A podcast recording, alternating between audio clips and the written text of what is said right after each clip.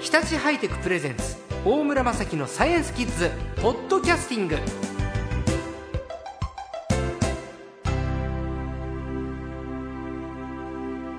さあ今週の最高は北里大学海洋生命科学部講師の吉永達樹先生ですこんにちはこんにちは。よろしくお願いします、はい、よろしくお願いします。吉永先生はうなぎのご専門ということですねはい。うなあのうなぎの研究をしております。うなぎって食卓に並ぶんで僕らからすると極めて身近ではありますけれど今値段が高いことでは奥様方ってかお母さん方頭痛いですよね。はい。あのここ最近ずっと値上がりが続いていますね。で、はい、そもそも値上がりの原因というのはうなぎが絶滅してるからだっていうふうに僕ら聞いてるわけですよ。そうですね。あの養殖うなぎって言われるものも、ええ実はあれ全部海で生まれてこの川にやってきたもので、全部あの天然の資源なんですね。はい。で今そのシラスうなぎが取れなくなってきていて、はいそれであの値段が高騰しています。あの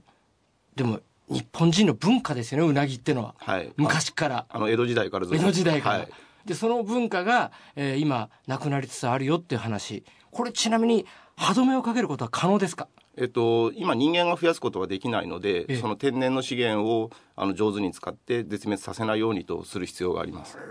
えじゃあ石油とかと同じですねあ全く一緒ですねはい、もういわゆる地下資源と同じで、はいうなぎっていうのは限られた資源はいもう金とかダイヤモンドとか、はい、そういうのと同じレベルになってるってことですかそうですねただ鉱物と違うのは、うなぎ生物っていうのは増えるこ増えるんですね、ええですからちゃんとそのうなぎが地球上にいれば、またその子供が生まれて数は増えますから、んあの取りすぎないということが大事ですね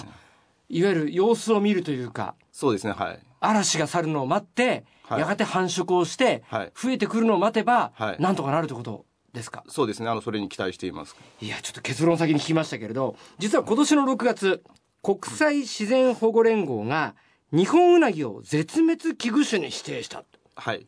日本ウナギって僕らが食べてたウナギですよねそうですあの日本と中国韓国台湾に生息している種類ですあいわゆるアジアに住むウナギを日本ウナギと呼ぶそうですはいでその日本ウナギが絶滅危惧種になったはいじゃあ僕ら今絶滅危惧種のウナギを食べてないんですかいやあの流通に普通にあの流通しています日本うなぎはい食べちゃってるのはい食べてますちょっと待ってください絶滅危惧種って他に何があるんだろう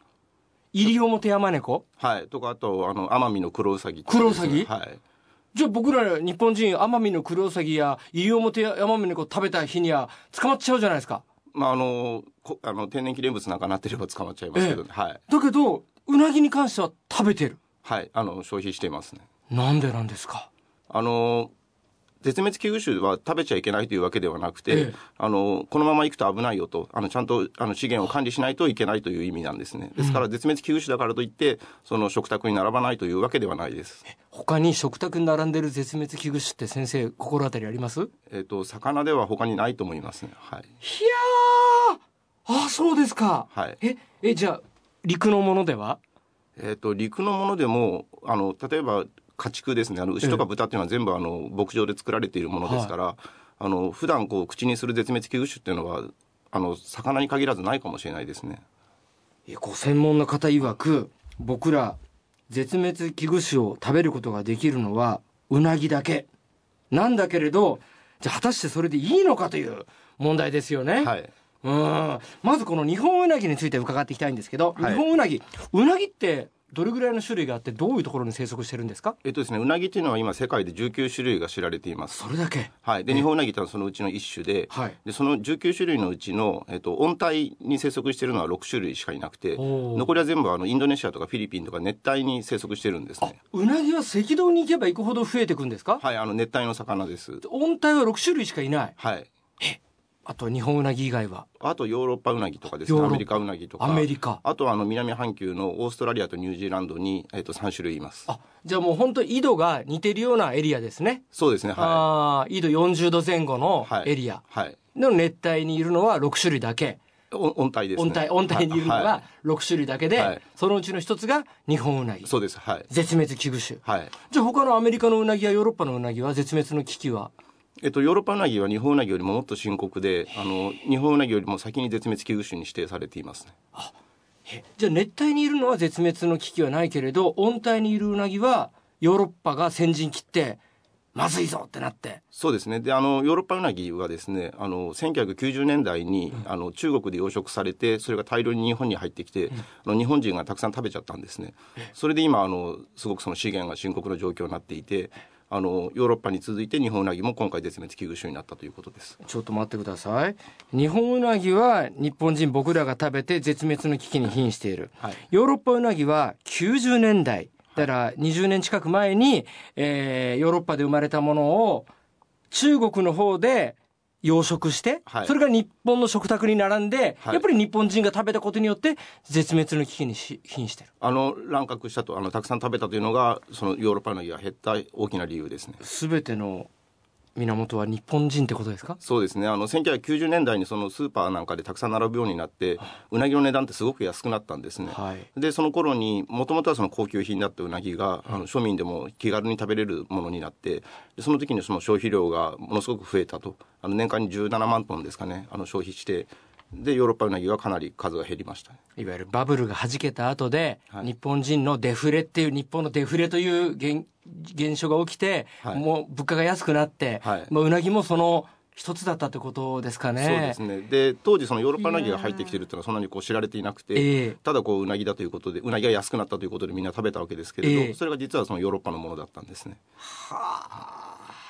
そうか。さあさあ。で、このうなぎなんですけれど、よく養殖物と天然物っていうじゃないですか。はいこれ何ですかえっとですね、養殖も天然ももともとは一緒でその海で生まれて、あの川にやってきたそのシラスウナギですね、はいをが大きくなったものなんですけれど養殖っていうのはその天然のシラスウナギを取ってきてそれを人間が池の中で餌やって大きくしたのが養殖ウナギででその川の中で育ったのが天然ウナギですですから元は一緒ですね生けすみたいなところで育てたのは養殖はいそれ浜名湖が有名ですよね、はい社会で習いましたよね。はいえあせあれは養殖物はいでか川で育ったものっていうのはいるんですかはい、あの、シラスウナギはこう漁獲されないで、えそのまま川に入っていって、川で成長すると、それが天然ウナギとして流通しています。関東のエリアの川で、はいうなぎが生息してる川はあるんですあかります、あの、利根川のなんか有名ですね。利根川うなぎいるんですかあ、います。はい。あうなぎ釣ったりする人もいるんですかはい。ひゃーそれ天然物はい、そうですね。へえ養殖と天然ははい割合としては何対何ぐらいなんでしょうか、えっ、と、もうほとんど、あの、100%近くで養殖ウナギですね。天然はへえ、量は少ないです。あそうですか、えじゃあその天然というのは、えーシラスウナギの段階稚魚の段階で捕獲されずに、はい無事に日本の川にやってきたものだけってことですかそうですか。すごい。え、じゃあ、え、日本人はどこで養殖のうなぎを獲得するんですか、えっと、加工ですね、ちょうど時期は今ぐらいから、えっと、春までなんですけれど、その冬にシラスウナギが川にやってきて、はいその加工のところで夜中にあの水面に光を照らして、ではいそのシラスウナギをこう一匹ずつ網ですくうと、へえ、はいあ、日本の川の河口に、はい、うなぎの稚魚たちがやってくるんですか、はい、そうです、グアムの沖の方から、はい、遠路はるばる、もう幼稚園児みたいなうなぎたちがやってきて、はい。それがある程度100%近く捕まっちゃう。えっと、そうですね、あの、まあ、その、どのぐらい捕まってるかわかんないですけれど、養殖ウナギっていうのはすべてその加工でシラスウナギを取るところから始まりますね、そして養鰻場というところに、はい 持っていかれて、はい育てられて、はい食卓にということなんですね。そうです、はい。いやー、ちょっと面白い話。今日のお話は、キッズだけじゃなくて、お母さん方も相当興味深いんじゃないですか先生、冒頭おっしゃってました。えー、ちょっとうなぎ控えましょうというお話でした。そう、控えて、時間が経てば、絶滅危惧のピンチを免れるというお話なんですよ。さあ、も、もう時間先生、ちょっとまた来週詳しいお話を伺いたいと思います。よろしくお願いします。はい、よろしくお願いします。今週の最高は北里大学海洋生命科学部講師の吉永達樹先生でしたありがとうございました